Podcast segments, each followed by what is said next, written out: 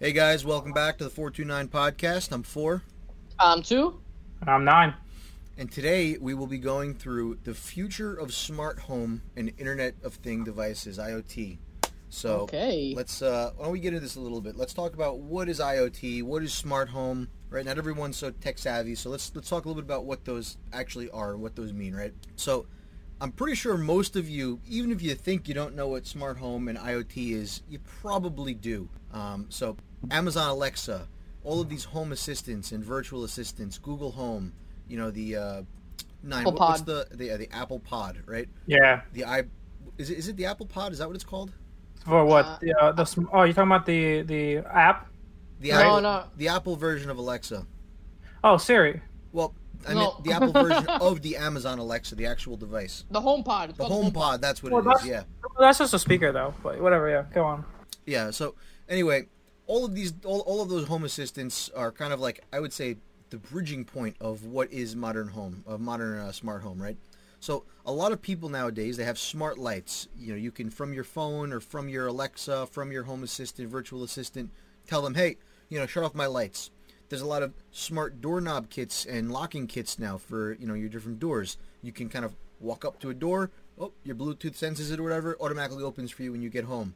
You can lock your doors remotely. You can open your garage remotely, close your garage remotely. You know, all of your different cameras and stuff where you can have like two-way communication. You know, even your speakers and stuff, I would consider smart home. You know, you get things like Sonos, um, Bose, all like these sound touch and, you know, different hi-fi systems that are becoming more and more audio connected. Um, Well, Ford, Don't forget about the original IoT stuff that first came out, which people disregard more now. Smart TVs. Correct. Yeah. Smart TVs were one of the first ones out there. And I mean, they were very popular. And I mean, you can see how many people have Apple TV, how many people have Fire Sticks, how many people had Roku's, right? All of these things were kind of devices that would make your non smart devices have smart features and functionality. And, you know, as we kind of get more and more into this new world of connectedness, um, you see literally everything we have gets connected and centered. Like your Amazon app, for example, every smart device you have can probably be paired with Alexa. Like it's just like basic functionality now. You know, oh, you you're making a smart light bulb. You almost need to have functionality with Alexa and Google Assistant and you know Siri. And if you don't, It's you're expected. missing out. Yeah. So, I mean, there's a lot of different types of IoT. Um, and let's why don't, why don't we first let's talk about some of our experiences with IoT, right? So, I mean, I'll give a quick baseline for myself. I don't really have all that much IoT in my house, to be honest. Um, however, I'm working on kind of expanding this. So I have some smart TVs. Uh, I think I have two or three smart TVs and like a sound bar that doesn't have like voice voice uh, voice activity and isn't connected with Siri and whatnot directly, but it does do Bluetooth and Wi-Fi and has an app, so I can control it from my phone. So I would still consider that a smart device. Um, however, I do have myself a home server that I built uh, where I can control a lot of my different things from my home server. Um, I was working on trying to get my sprinkler system connected to my home server. That way I could activate them from my phone. Um, I know I already had one of my non-smart printers, which didn't have like AirPrint or Wi-Fi print available. I was able to uh, wire it up with my home server. That way I could tell my home server remotely to print to my uh, non-smart printer, right? So there's just this whole new era of connectedness and you know devices communicating with one another and devices making your life easier, making your life better, not having to get up off the couch to go shut your lights and stuff like that. So I mean these are all really cool things. Like I said, I don't have a ton of them myself, but I'm kind of working on expanding. Um, but why don't we go over to two? What do you think? What what your experience has been like? And just a side note, you know, Four's working on that sprinkler system primarily just so he could spray me as I walk towards his house. But you know, it's a, it's a good concept there, right? But in terms of my experience with like IoT technologies and IoT item stores, right? The, really, all I really got is an Apple TV, right? Like my printer, I would say, unlike yours, it's uh, Wi-Fi enabled, so I have that ability, and I think that's been like my biggest asset. Because I remember I've had this printer for years, right? So I remember one time I just needed to print something, I wasn't even home. This printer also has the capability of that you could just email it a document and it'll be printed for you when you get home, right? That's cool. Yeah. So like I thought that was like the most amazing thing ever that they built in. But other than that, in terms of other like smart technologies and smart things, I'm more of a traditionalist in the sense of you. It's like I'm not really a big fan of all these smart technologies for you know, we'll get into this later in the podcast for like security reasons and stuff like that. Mhm. But I definitely see the benefit and the added, you know, convenience of having these technologies all around your place. But that's just on me. Nine, what about you? So you know, like four, I have um, experience working with IoT. I think I was one of the first in our group to really start experimenting with it, like uh, primarily. Um, mostly, I've done things involving like Raspberry Pis and stuff like that because they're kind of like the go-to unit for simple IoT projects. You know, if you want to do a, a a simple server, a network server, Raspberry Pi. If you want to do uh, kind of like a relay switch controller, you know, hook it up to a Raspberry Pi, and you have a series of switches to connect the applications like, you know, like lamps and stuff like that. And you know, I try to keep it. Um, uh, I would say for learning experiences, I try to not rely on like consumer ready Mhm. IoT devices. You know, Yep. uh, so like smart plugs, they're uh, what's it called? Uh, you know, uh, smart uh, smart TV. Uh, what's it called? Boxes like Apple TV or Chromecast. You know, I try to rely on those. But you know, more and more every year as time goes on, these things are becoming more and more affordable, more and more approachable for normal consumers. It used to be like five, ten years ago, like IoT was just uh, a pure hobbyist kind of thing. You know, someone who really wanted to that extra further level of control of their household to really optimize every little nuances and, and going on through their house from the sprinkler system to the lights fixtures and stuff like that but now like it's becoming like almost a standard yeah it's becoming like a standard and you know big brands have made it really easy for anyone to really pick up uh, iot or make your house into like an iot system now Oh yeah. we talk about like uh, I think the biggest push that we keep mentioning is the smart assistants, right? I mean, everything goes back to these smart assistants that enable us to have simple voice commands to do a tremendous list of things automatically, right? Like, I mean, it's insane. Like, I think even back then when I was talking about the early years of IoT, uh, the fact when when someone thought of this, it was it was thought to be impossible, you know, because like it's amount of research to create an assistant will be insane and almost not worth it, right? Just the voiceover was just a pain in the ass itself. Exactly. So, like big brands have definitely have allowed I the the gap between I think being able to do a project to actually completing that project to narrow and narrow every year. Like at this point, you can basically have you know a couple light fixtures and um, your sound system and your sprinkler all hooked up to your one smart assistant easily. And and now with like smart plugs you can have basically any application technically connected to your iot system easily. Hmm but there are you know still cons and still pros to doing it yourself self-made and brand consideration. I think mostly just costs. Yeah. it's just pretty much cost and you know also you kind of lose kind of I, I in my my opinion you lose kind of the fun a little bit if you just start plugging everything up to like ready-made things hmm but Yeah, you know that's I'm you. that's just my experience so far So here's here, here's another thing, right? Uh, why don't we get into the privacy here? I know this is a big a big component of it, and I think it's important that we talk about this um, early on in this conversation because Mhm. it will carry through the rest of this. I think. So there are a ton of major privacy concerns surrounding all of these virtual assistants and you know having all of these different smart applications smart devices in your house right? There's a ton of different outside of even just privacy but security concerns right? A lot of these iot devices in the past have been found to have major security vulnerabilities that expose your network to hackers right? I mean a lot of these are not totally secure and as a consumer you expect to pick something up off the shelf and for it to work and not put risk at you right? Like you don't a lot of the consumers aren't thinking about this. You're just to buy something off the shelf in the store be like oh that's really cool. Let me go hook it up. Oh it wants my wi-fi password. Okay. And, you know you're not thinking about what is the like what is happening now you've just put this device on your network. You've given it your wi-fi password. It has access to everything on your network now. These just are afterthoughts in a lot of consumers and it's not necessarily because it's not necessarily because they're you know not intelligent enough to understand these things. It's i think it's just because companies put forth this you know this idea of oh you know just trust us don't worry about it. Like we're good don't worry about it. And a lot of companies are now like i feel like these data breaches that happen no one even cares. Like they just shrug them off. You know there's no more of a oh my god, we're so sorry, right? Like a lot of companies aren't even giving you like credit monitoring and stuff for data breaches anymore. It's just like expected, Oh, like oh, yep. data breaches Yeah. happened, you know, big deal. You know, they're It is a big creating this. It's it's just like That- they're yeah. Go ahead, go ahead.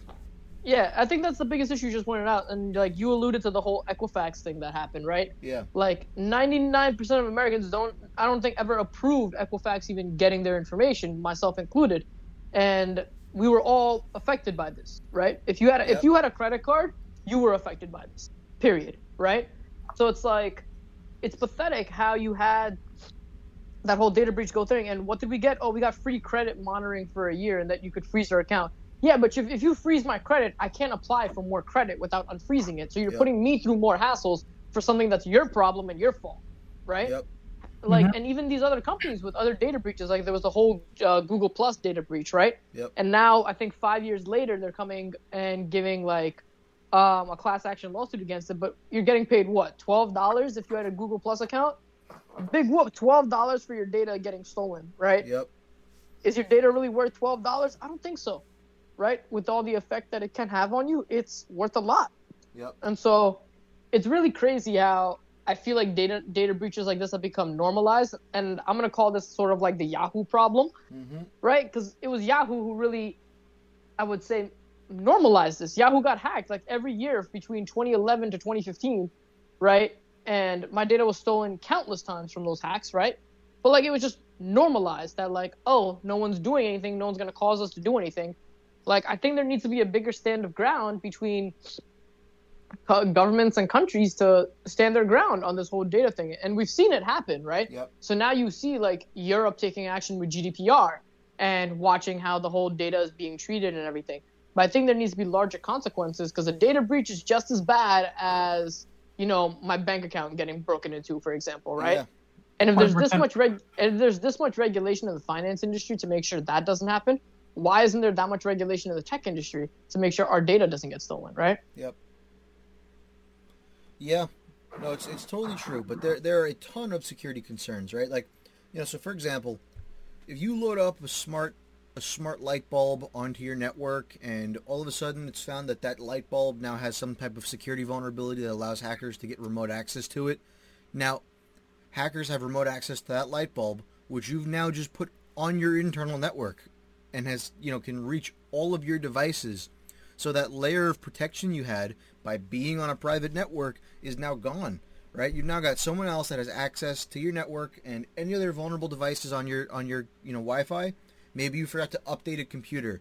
Maybe, you know, you you're plugging in an old device for the first time in a while, right? Like now all of these things could lead to you being breached and actually losing things like your own personal data or, you know, maybe uh maybe they'll log into your bank account with credentials they phished or or keylogged from you, right? Like the I mean the sky is the limit once a hacker's on your network. So Yeah, we talked we talked about this for um, when we were doing research and stuff like that. Us together, Yep. we kept looking up researching vulnerabilities and stuff like that, and exploits that people were doing, and we we instantly found a trend with a lot of these uh, vulnerable networks. They all came from one like origin point, and it was like some sort of IoT device that who like uh, security wasn't yeah, Yep. it's like their security wasn't like a main focus, right? Because you have systems like computers and uh, smartphones, like sure they get hacked from a couple of times, but security is uh, definitely a, f- uh, a forward priority in these devices. But the guys who are making smart fridges or smart TVs or even like a smart toaster, right? They're not even thinking about what are the network implications and security going with me installing your smart toaster, right? Yep. So just we want this thing to work from your smartphone. It's gonna be great. Well, the biggest, I think, issue in uh, that article you're actually referring to was not even just the regular IoT device, right? I'm, I'm not talking a particular issue. I'm talking about multitude of issues that Oh yeah, but like the scariest thing is like a lot of these issues actually come from like you guys will be surprised to hear this, baby monitors, right? Yeah, I heard about this. I heard about Like this. yeah. there's so many baby monitors or baby devices that like Have you I'm heard about that one instance where one guy actually hacked in and actually was able to put it record play his voice over the monitor? Yeah. oh yeah. that was that wasn't even playing his voice that was his live voice he was talking to that person live Well, that's what I meant. Like he was Yeah. like he was like like talking to the baby. that's That's terrifying creepy. That's insane creepy. You know, Right. think about this, right? Here, here's an article that I saw a while back. I just pulled up again. Back in, I want to say this is 2017. um, hackers were able to break in to let me see, it's a North American casino. Uh, it doesn't look like this article lists the casino name, but it's Casino North America through a smart fish feeder and sensor. So they have a fish tank in the casino that has some type of IoT connected um, sensors for temperature and pH and for feeding, right? And a hacker got in through this smart fish feeder, and this led to them stealing 10 gigs of data from that casino. So, Yeah. I mean, when you're talking about text data, that's a lot of data. I mean, who knows how much that, you know, how much stuff could be stored there. So, Ten.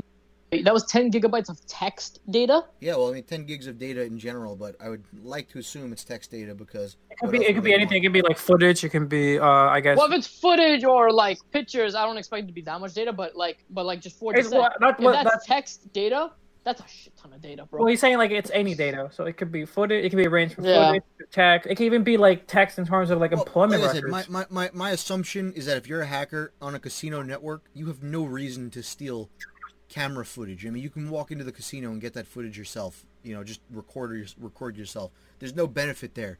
So I mean, he must have been targeting something, and my my, my guess would be he's stealing actual documents. Probably, it has to be something valuable. I mean, why it would doesn't you make do it? sense otherwise. So But this goes back to the point where like essentially your network is only as strong as your weakest link, and when you start adding a bunch of internet things, right? Um, you're going to have very lots of weak links. I mean, like who would thought like if you even had like a security guy on board, who would have thought like, hey, make sure that smart uh, fish feeder is up to par and standard with security? I would have thought that. You you would have thought that, but I guess but nine, I would of, not have thought that. nine out of ten people would not have thought that. First and thing I would have done is run a network scan. I would have found like every device. I mean, you need to be aware, right? If you're going to be a network administrator or deal with security at a company as big as a casino, like you need to be aware of every device on your network. Is the firmware for every device on your network up to date? Right? I mean, they should be running scans consistently. It's just it's pure oversight when it comes to Ah, these or things. what's the, well, what's Well, the issue? What, what if the issue is that's a smart fisher, right? The Mhm. company who makes it doesn't doesn't give two shits about the firmware. It doesn't provide the latest Well, they firmware. should, Well- they, here's the thing: they they should care, and if they don't, should care. you should be running scans to check vulnerabilities, right? A lot of the time, these things are running similar platforms, right? IoT devices are a lot of them are based in the same development boards. They're based with something in with in, with something in common. They're using the same protocols. You can scan for these things, and even if you're not scanning for them, you should be manually checking, right? I mean, it's pretty simple to me that a smart fish feeder from a company not nearly as large as like Microsoft, for example, right? I mean, you can be pretty sure if you keep your computers up to date, your Windows machines, they're going to be pretty secure. They're not going to be very vulnerable so long as you're not outdated. But I mean, you should be True. looking at your weakest pieces because you know they have just as much exposure, but they probably has the least amount going to them in terms of security uh, investment and you know actual people caring. Basic concern with you know like this casino industry or with any other industry that's not tech is right? Tech is not a first class citizen when it comes to any of these companies or corporations or anything like that right? Yep. like you may be right. Like the network admin will probably just need to run a network scan over this whole thing right? I bet you 20 bucks they don't even have a network admin right? Like that's the that's the major issue. Like if you want to think about as building a house right tech is one of the foundations Yeah. but people keep ignoring tech in those foundations and it leads to data breaches or these other issues happening Well, more and more often at these You know, corporations I, don't, I, don't, even know if it's a problem with tech per se because, right, I think tech is the way that that got there in the first place, right? You have to have Mhm. people actually building these things. It's it's a pure lack of oversight on the security side of tech, right? So they have people they want to build these things, they want to have these things to make their lives easier, right? In casinos in, in particular, they have a lot of tech. I think at least all of their slot machines are tech based now, right? Everything they do is connected. They need to be able to monitor how many people are winning or are their algorithms working, right? Like they have a lot of tech and a lot of redundancy because they're highly regulated for their for their winnings and stuff. But when it comes to the security oversight, maybe that's the lacking component because I mean, just having that smart fish feeder there means that they're investing in tech, they're open to it, but I mean, you need to have the proper backbone and infrastructure set up to make sure that Exactly. those different things don't come back to bite you in the butt. but i guess you need the right people in place for that and Yeah. i can't speak for this casino thing i don't even know what article or casino you guys Here, are referring I'll- to I'll link it right now to you guys. but like it's to that point like you would need you would need to treat the treat tech as a first class citizen and more awareness needs to happen right so i guess it mm-hmm. sort of goes into our whole topic for today in the iot space right is that all this iot stuff is really nice right but a lot of people are not aware what they're bringing into their house when they bring this iot stuff i'll give you a perfect example when we were in college and i was sitting, sitting in the parking lot right Yep. Mm-hmm. i just was sitting there and you know how all these printers are wi-fi enabled and everything now right Yep. Yeah. so I found a printer very similar to my home printer, right?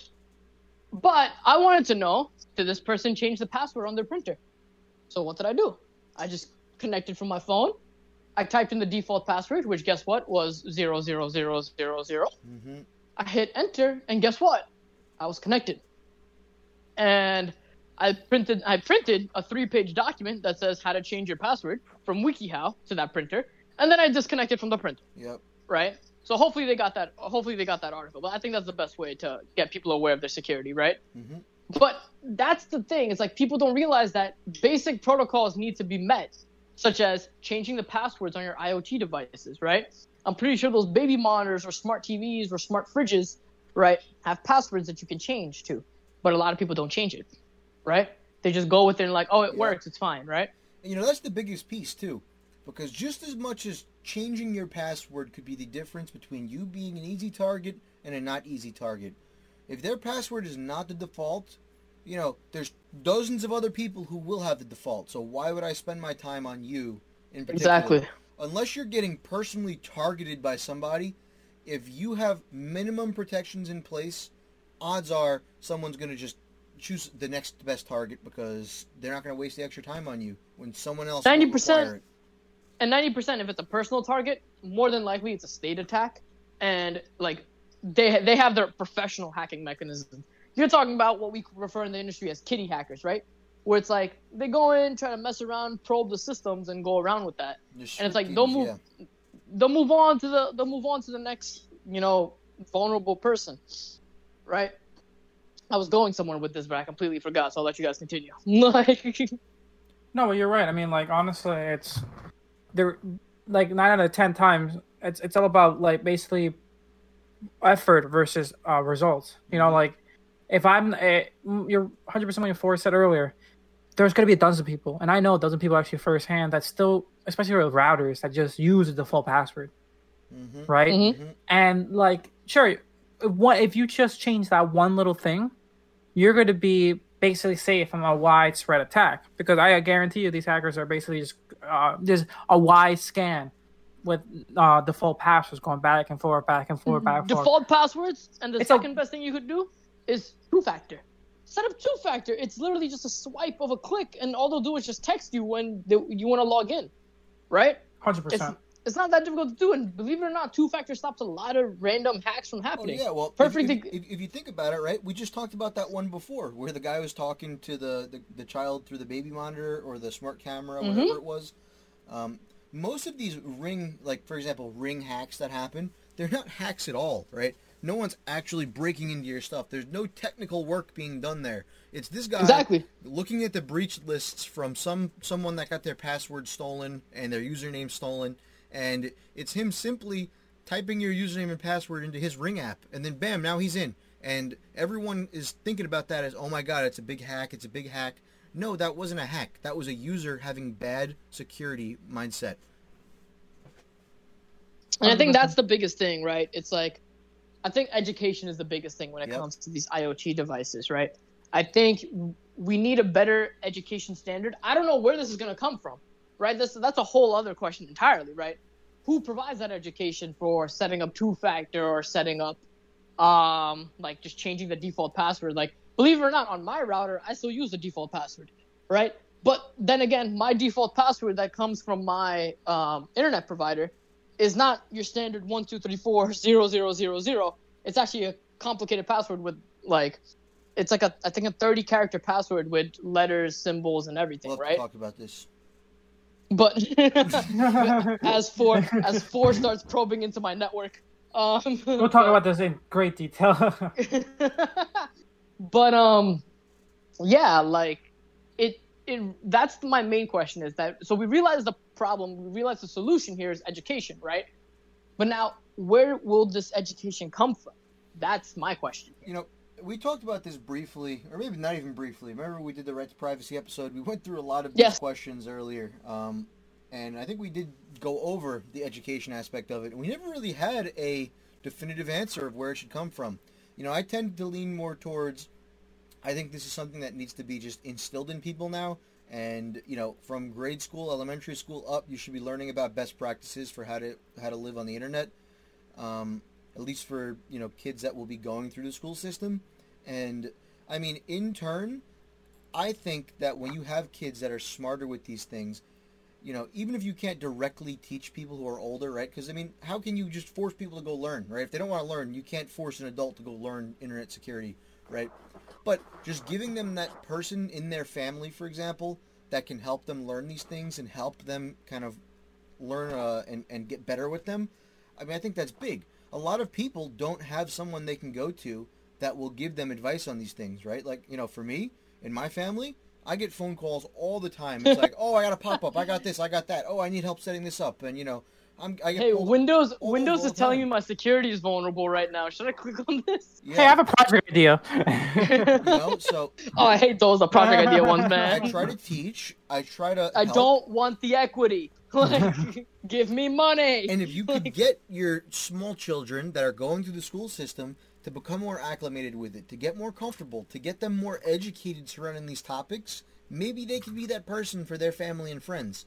And I mean, just having that person is huge, right? I yell at all my family. I'm like, no, don't do that. Oh, you get a pop up, X out, X out, right? I mean, time after mhm. time, I just Just you know, close the after I computer. them- I remember at one point one of my family members was having a problem. Right? They, they had gotten one of those like Windows tech support pop-ups, and they had went through Oh, a no. portion of it. But then my oh, aunt Oh, walked no. into the room, and she saw what was going on, and she called me. and She's like, "Hey, hey, can you come over right now? Like, I think something just, Just happened on the up." computer." And like, I went oh, over there, and then I helped make sure that this didn't happen, right? But she would not have known what was going on if the week before I hadn't been telling her about these scams, right? Like literally the week before, I was just telling her about these scams. So now when she walked in and saw my uncle on the phone with them, she knew that this was probably not real and knew to at least call me back, right? So a little bit of education can go a long way and making sure that, you know, at least the youngest generation of people know, you know, I think that indirectly does help people that are older, even if you don't directly educate them. And the best way I think we as people can help like people avoid these types of scams, right? Just waste their time on the phone, right? It's a it's a great pass pastime activity of ours. Like, Oh, let me tell yes. you, me and me and nine one time were just waiting for. Ooh, I dropped something. But me and nine were one time just waiting for four to uh, to come to nine's house, and I get one of these Indian scammer. Damn it, man! I get one of these Indian scammer calls um on my phone. He goes, "Sir, your account has been locked and everything, and blah blah blah blah blah." And then Nine's talking like an old uh, Hispanic lady on the on the call. And all of It a works sudden, every time. he was like, "Por qué? Por qué?" And that dude literally cursed us out, hung up, and then that's when four showed up. Otherwise, four missed out the whole show. But honestly, you you see these things happen all the time on YouTube videos and everything. Just waste these guys' time. We all know they're scams. If the guy answers the phone says his name is John Smith or some other generic American or um, European name, right? But sounds like but sounds like one of those fake Indian accents you hear on TV. Yeah, it's probably fake, right? Hundred percent. Um, like, there's no way that's actually happening. They're not sending sheriffs to your house. Okay, that so that will come and arrest you right now. The. IRS will No- never call you. Yeah, the IRS will never ever call you. They don't even give you the tax refund money back. Let me tell you that from personal experience, right? So don't even don't even go nuts with that stuff, right? Yep. And I know, like you know, we have a broad audi- uh, broad audience right now from our um, Asian community out in um, India and um, Kazakhstan, for example, right? And you know, these guys are just as sick of it as we are here in the United States because they feel like it's putting a bad name on their culture, on Yeah. their representations, right? It's like you have bad people in every community. And like I feel so bad and my heart goes out to all of you, all of our listeners out in India right now, right?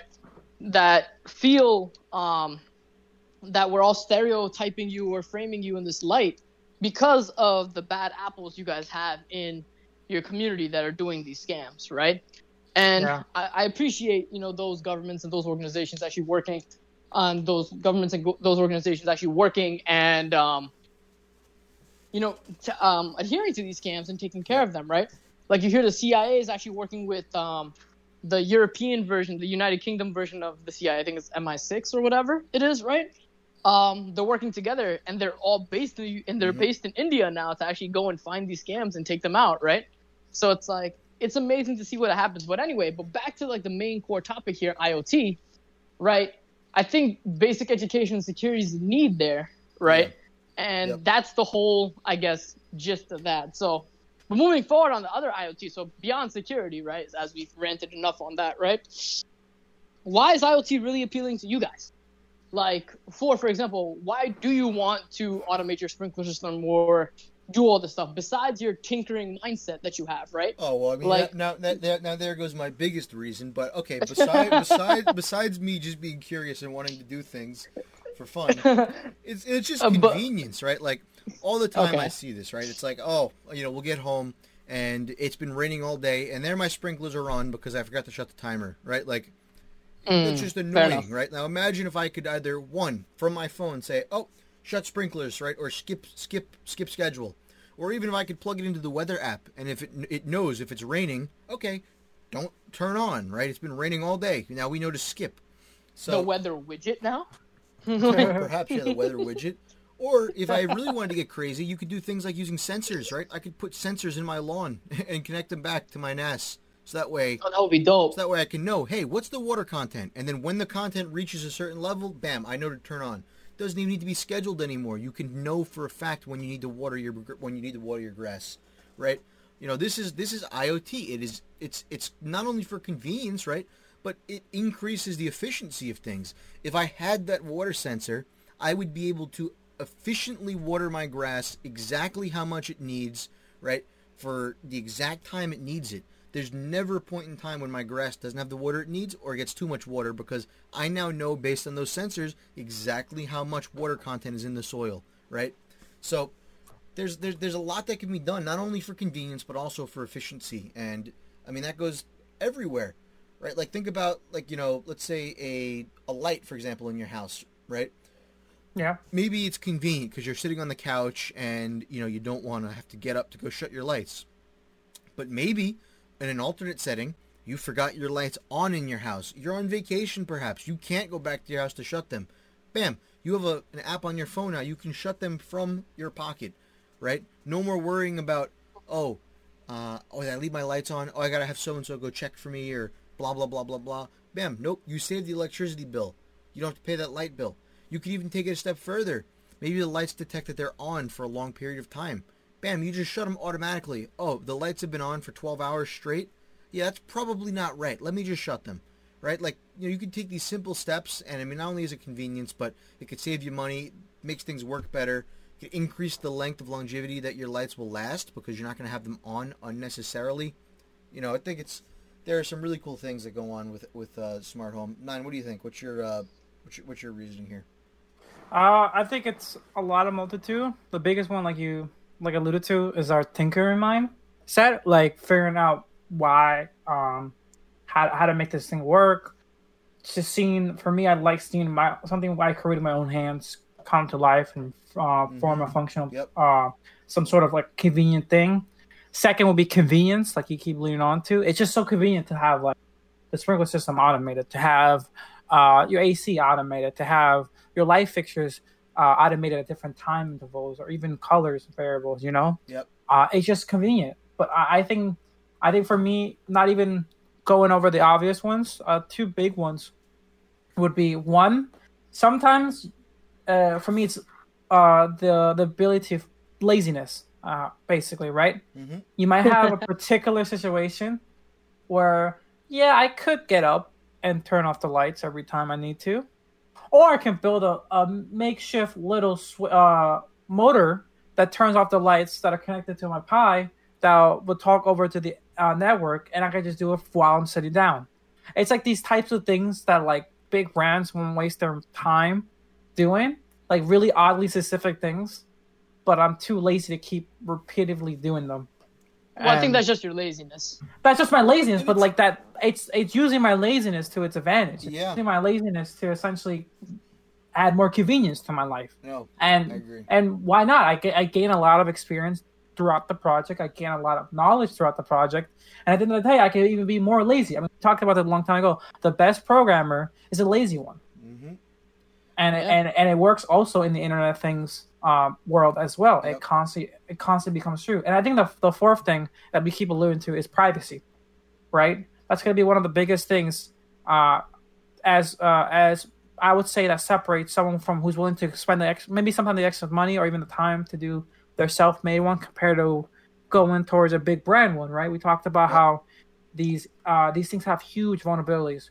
Um, sometimes unfortunately amazon apple or anyone who else creates these internet of things products security isn't always uh, a top priority right Yeah. or is is an afterthought um for me that's kind of a concern and i'd rather build the thing itself and limit it to maybe only in in my own network or even just build it with security in mind uh, ahead of everything and avoid these potential um, p- uh, privacy headaches Yep. later on. It's it's it, I would say those three are the pretty much the biggest reasons why I continually go back to of Things and automate my home. And you know, it's it's super fun, right? Let's let I know I know I skipped Oh, over yeah. this. I know I skipped over this uh, in my previous explanation, but like I know Nine and I we took a graduate level IoT course, and it was a lot of self study where it was just us kind of building cool things. And you know, one of the reasons I wanted to take that class was because I felt that I had a really good understanding of software and security, and you know your your your non kind of hardware level piece of engineering and computer science, and I just hadn't really built stuff before. Applied it. right? I hadn't really used. I haven't really uh, you know used hardware. Yeah, It's always oh let me just build software to do something. Okay, cool, right? Like I can build computers, you know, but that's not really hardware level engineering, right? Now I was more interested in wanting to get exposure to, hey, you know. How can I use this Arduino to interact with this solenoid valve to, you know, run my sprinklers on a timer, right? You know, how can I do that? Or, hey, how can I set up this solid state relay and connect it to my Raspberry Pi, which would then, you know, be able to listen on my network for API requests to shut my lights off automatically, right? Like, these are the really cool pieces of stuff that I wanted to learn more how to do. And, you know, IoT doesn't have to be complicated, right?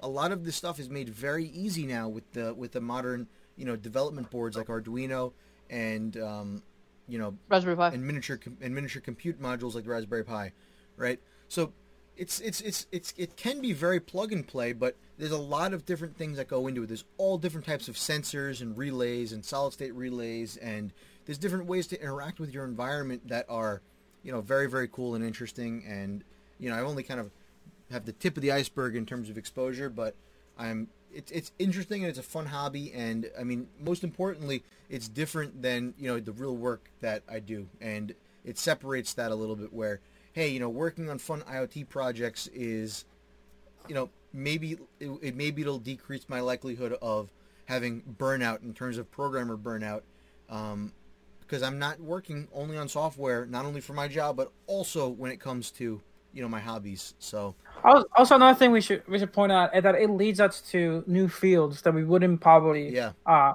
attach to unless we had a project reason to go behind. I think a lot of the reasons I even take on uh, numerous types of projects, right, is because part of part of my part of my reasoning is that it will lead me to try something new. Maybe maybe a little bit of machine learning during this project, a little AI, Mhm. or even stuff like image recognition or computer vision technology, right? Yep. These these are the type of things. Sure, you can learn about them. You could do isolated tutorials and like um, courses, right? But I feel like I learned them way better doing an IoT project yeah and having it actually because you have a goal. You have you have a you have a actual like motivation to get it done. Because if you get this thing done, that's a that's a functionality. That's a uh, convenience you're adding to your life, right? Compared to you just taking like a a computer vision course. Sure, you're you're gonna learn it. You you know might you might you know keep some of the knowledge, but since you're not really applying it to anything useful or anything actually uh, applicable, it's just gonna be gone in like six months unless you keep rehashing and using it. So yeah it really allows you to build new skill sets, try out new fields, new technologies, and really challenge yourself. You know, it's so funny. Like ever since I started getting into this stuff, like I look at things differently now, right? It's like for example, um, one of my fans broke the other day, right? Now, before, and when I say fan, I mean just like a regular, like you know, blows air fan type thing. Um, it broke, and you know, before I would have just thrown out the fan, but what did I do now? I took the fan apart, and I'm trying to see if I can salvage the motor because it's a nice motor that has a lot of power, and I think it could be really cool to use in other projects, right? So, took it apart, got rid of all the frame, broke it down to just the components, right? So I've got my the plug that goes into the wall outlet plus a set of buttons, um, and then I've got uh, the the actual motor itself. Now, even after I took it apart and took out some of the unnecessary stuff, I still haven't been able to directly get the motor to work. And you know, beforehand, well, like I said, I wouldn't even consider doing this, but now I'm almost positive that the problem with this is that I think the capacitor that it's using um, for the starter for the starter coils is probably broken and that is likely why I can't get this motor to turn on. I don't know how it happened. Maybe there was a power surge or something, but I think the motor itself and the coils are probably fine. I'm thinking it's likely just that capacitor. So what am I going to do?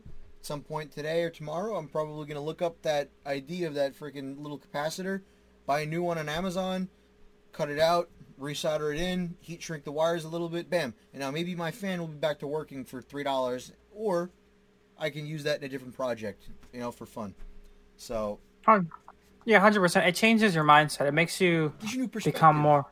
Yeah, and that's way more perspective. And also, if you think about it, those skills are you know saving costs. Like you can, you can instead of just like you said, alluding to throwing things out, right? You're you're recycling. You're you're essentially adding, giving new life to old tech.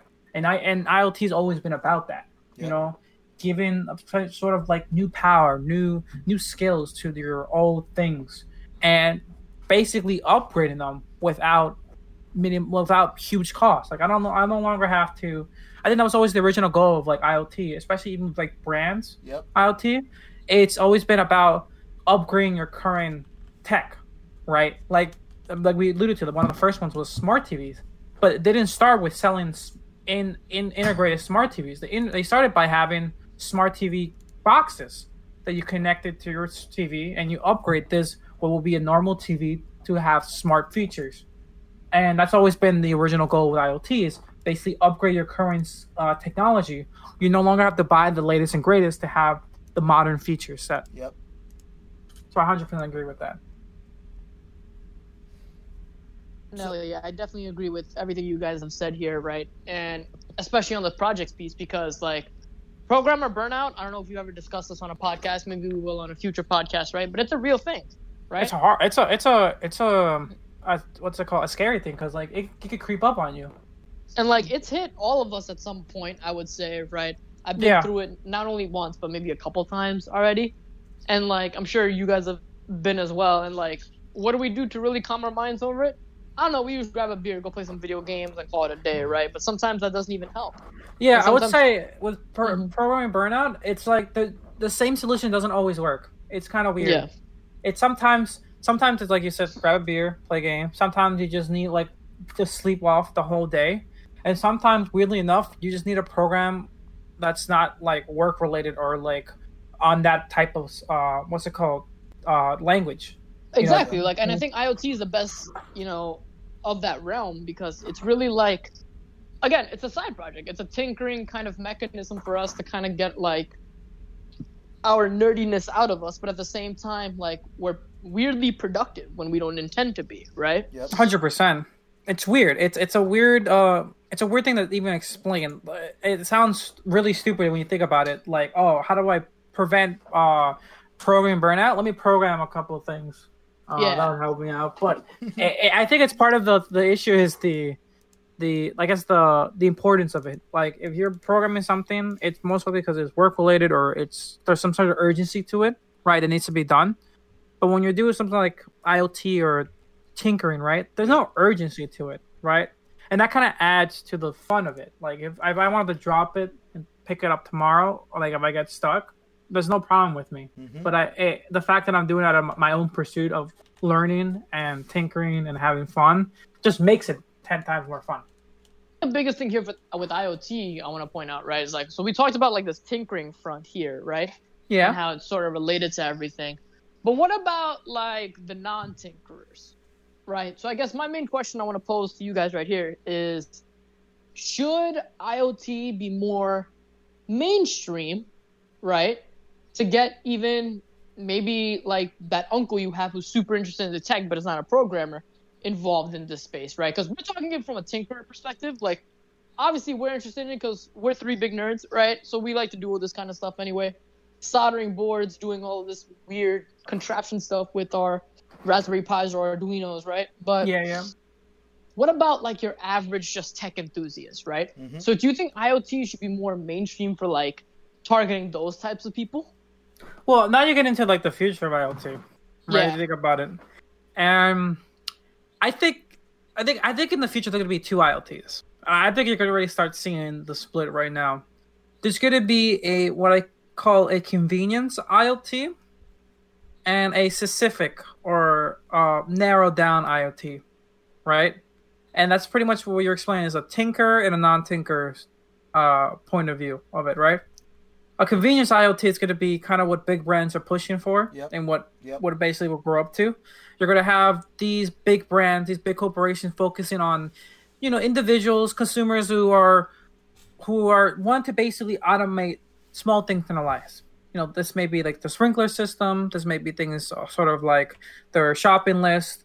Uh, there may be things like their light fixtures. You know, very simple, easy to use things, and they're going to create create more and more products to make it easier, right?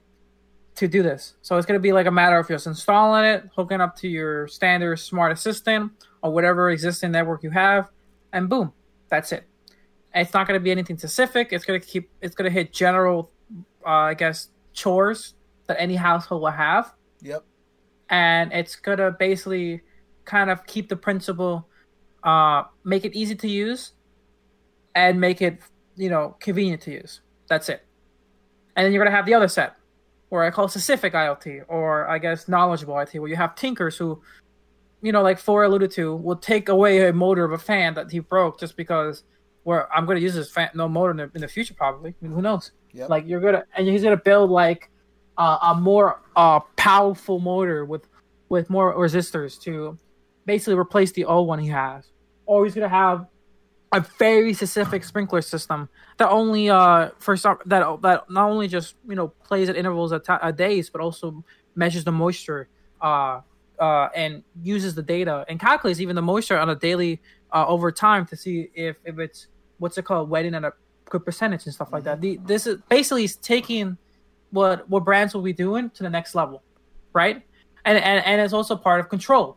He wants to be the only person in control of this data right Yep. he doesn't want to worry that Alexa is also viewing the same data that he's viewing, or that Siri is uh could be wor- could be looking at the same camera lens that he is, right? This is why we see tinkers in the tinker community create their own security cameras and not buy uh like a, a Amazon camera, which we have seen in the, in the past. Even if you you know are I guess knowledgeable about privacy, it could happen. Breaches do happen, Yep. even even without outside our control. So it's better to create something that's completely in house in a way, I guess, See, and I, I control all the you. flow. I completely agree with you. You know, like for example, my computer I have right now, I've been having issues with it, but.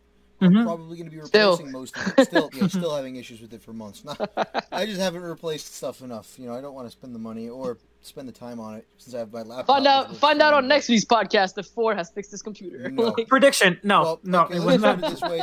My, my PC has been partially broken since we started doing this podcast like months ago, and I still have yet to fix it just because, like, it's probably my motherboard that's broken, and I don't have time or the energy to take this thing whole, entirely apart when my laptop has pretty much the same amount of power and I can use the same peripherals and components and not have to spend all that time or money. Anyway, That's the biggest. That's the biggest issue being a tech person, right? You always have a backup computer that's almost just as good as your desktop.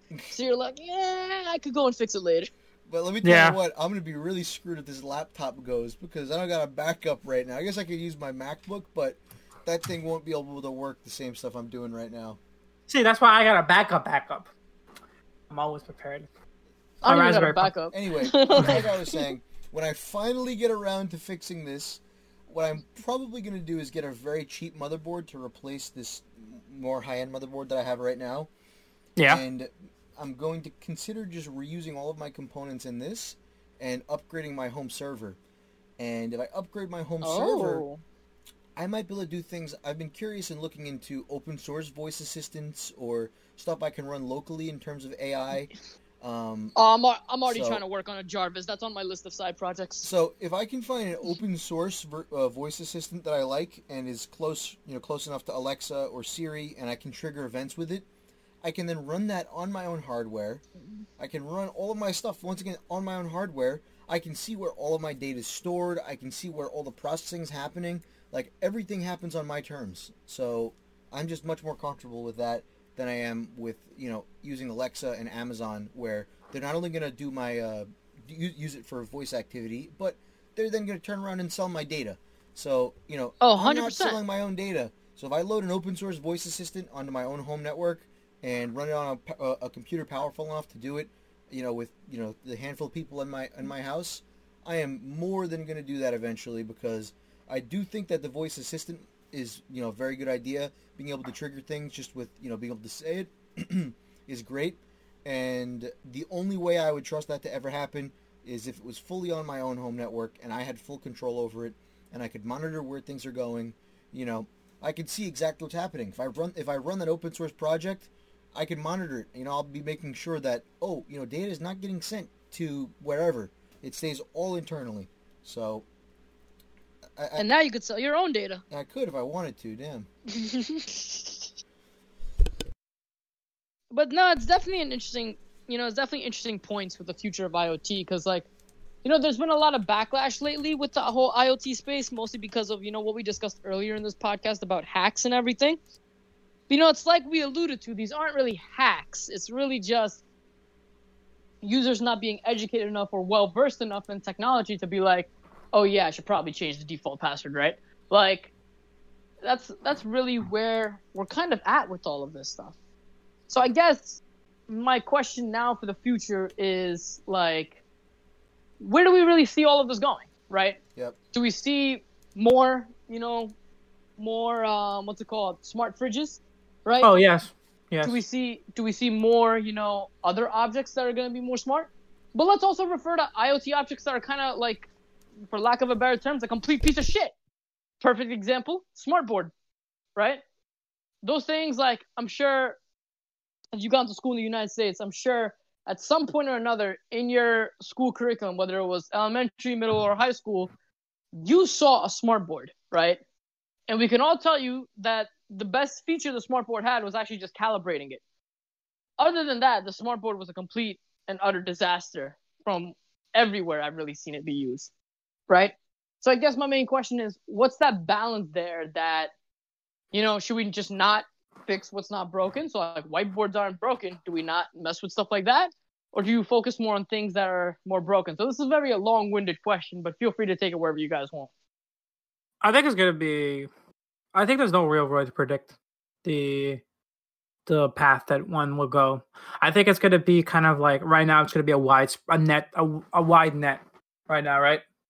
Where corporations and tinkers were trying to like just take with everything, you know. Uh, just like automate this, automate that, automate uh, automate your uh video games, automate your photo collection booklets, automate everything, you know? And I think that's partly the phase we're in right now, where everyone's just kind of like making everything smart, just adding that smart keyword in front of everything. Um, and only time will tell what things truly should be smart, right? And what things should really not be smart. Um, and just pretty much like an, an expensive add on for no reason. hmm Uh, I think it's just going to be kind of like a weeding out process. We just got to kind of see the use cases for the and the advantages of this being smart over it being, I guess, quote unquote dumb, and if it's worth the extra cost, if it's worth the processing time and and the ultimate time needed to make it smart. Like you like to alluded earlier, smart boards are good. They have their advantages, Yeah. but the average person wouldn't really gain that much of advantage, I would say. Um, and you could probably replicate a smart board, especially with today's technology, way cheaper, with even better results. You know. Um, Hundred That's it. percent. I'm buying one now just to prove you wrong. okay. but like there's there, I bet you there's things right now that we can't even think of to make them smart. And in uh, five years now, people will be like, "Why haven't we made this smart? This is so convenient." Like A Have you ever smart wanted- bed. a smart. I, honestly, that doesn't sound that bad. Think about it. Having a smart bed that uh could. It sucks you into the bed and doesn't let you get up. I was gonna say more like you know, kind of like Throws you out of bed when you gotta wake up. Wasn't even thinking that either. But you're adding great features already that I should not tone it down. I was thinking more like think about a smart bed that like relegates your temperature. You're ha- you're it it sense you you're, you're too warm, right? Cools down your bed a little bit, or that it sense that you're a little bit too cold at night, warms it up a bit. Uh, stop snoring from elevating uh properly, slowly to help. I would just want my bed to just throw me out of the bed in the morning so I can actually make it to work. Those are the time. pro features. Those are the pro features that I'm listing down. Of course, the best features are always gonna be behind the pro uh, subscription wall, but um, but no, but think about it. Like it kind of sounds s- really insane right now. Like having a smart bed. Like why would I need a smart bed? It's just a bed. Just keep it simple. But I bet you, like ten years from now, people will be like, "I love my smart bed. It's so great. I could not live without it. How did I even sleep before? What was sleep before this? like, it takes out the big hammer and slaps me, and that's how I sleep so perfectly." But like these are like things that we wouldn't Look even think at- about. Like I, You even see like smart toilets in Japan. yeah, smart toilets are music, Those have- weird, they have- they have man. warmers. They have built-in bidets, right? they're Like, weird, right? They're weird, well, right? they're but weird uh, to from what I us hear, right now, but they could be very well, you know, the biggest And- thing ever and- next year. yeah, and I from what I hear from the from Japanese users who use it, they're like, "You guys, you guys look like living like primitives. Like this is amazing. It works really well, and apparently it's also more environmental friendly because you don't use that many like toilet paper and stuff like that. So it's like it's a it has like nothing but advantages. But like just like Just think about it. It's a huge advantage, right? Like, can you imagine being able to like set your toilet to warm every morning? That way, when you wake up, you don't have to sit down on cold porcelain. exactly, That's- exactly. That's like, a benefit. That is a benefit. Exactly what I was saying right now. Two just alluded to what I was saying. People are gonna be like, "That's weird," but like I bet you five or ten years now, people are gonna be like, "I love my smart toilet. It keeps my butt nice and toasty. Like how would I even? How did I live without it? It pairs with my smart bed too." Like, I Like don't know. That cold porcelain wakes me up in the morning, but like, I mean, you can have a cold porcelain setting to wake you up. Those are the pro features. I'm writing this down. Your smart bed automatically detects when you get out of bed. It's that way your toilet warms and your coffee starts brewing from your smart is- this- toilet and smart Keurig. We're talking about like the full automated life. we're talking Things about that- like a Jetsons type future. Exactly. I was gonna say we're talking about the life where the 50s and 40s have predicted that we'll be in right now. You know, the type of thing where you literally should not have to touch anything, and everything will be set for you. Your bed wakes you up. The smart toilet warms up your te- seats, so then your automatic wall, uh, a hallway brings you to your toilet. You sit down, you're nice and toasty, you do your business, get up, automatic toothbrush brushes your teeth. Your automatic hallway then takes you to the kitchen where your toaster already automatically has warm two pieces of toast for you How'd the and- toast get there? automatic toast dispenser. See, the world is bright as much as we make it. And while some of these things may be totally ridiculous and no really necessary, it, it we're definitely in what I consider the developing phase of the IoT. We're we're we're sort of like in the beginning discovery phase. What can be what can be smart? What cannot be smart? And and uh, why should it be smart? And you know, this is not even just we're, we're right now. This whole episode, we kind of talked about home automation and home IoT, but we also got to remember that IoT exists outside of the home, right? True. It's in it's in military, it's in medical, it's in transportation, right? These IoT things, a lot of the IoT uh, products that we see in our homes today started from different origins. A lot of the medical stuff, like time scheduling stuff like that, that happen in hospitals, where time restriction, time scheduling is an essential thing. Where basically does help did help uh, the development of IoT products like I guess Siri and Smart AI and military uh, IoT has definitely has brought over its benefits over to us. Yep. So the future of IoT is it's going to be a very crazy thing, and especially for people who I would say are not into IoT right now, I, I expect huge population growth that are use IoT in the f- near future. So. Hundred percent. Yeah, I don't know, but like the way I'll leave, I'll end the podcast with you know one of my favorite sayings from one of my favorite people. You know, the world is your oyster. That's a direct quote from SpongeBob. Feel free to take me on that quote. But basically, I think the future is going to be very interesting to see where IoT really goes. And, you know, like Nine was saying, there's all these little, little things that will come up in our lives shortly that will be like, how the hell did we live before, right? Like your So- smartphone. Oh yeah. And like, and like a smartphone is the best example, right? So let's see how it goes. But anyway, guys, we are out of time.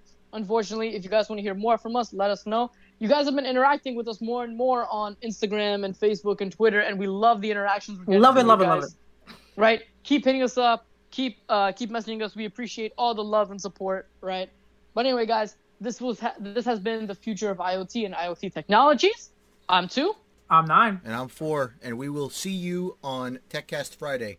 Later, guys. Woo! Catch you Bye. later, guys.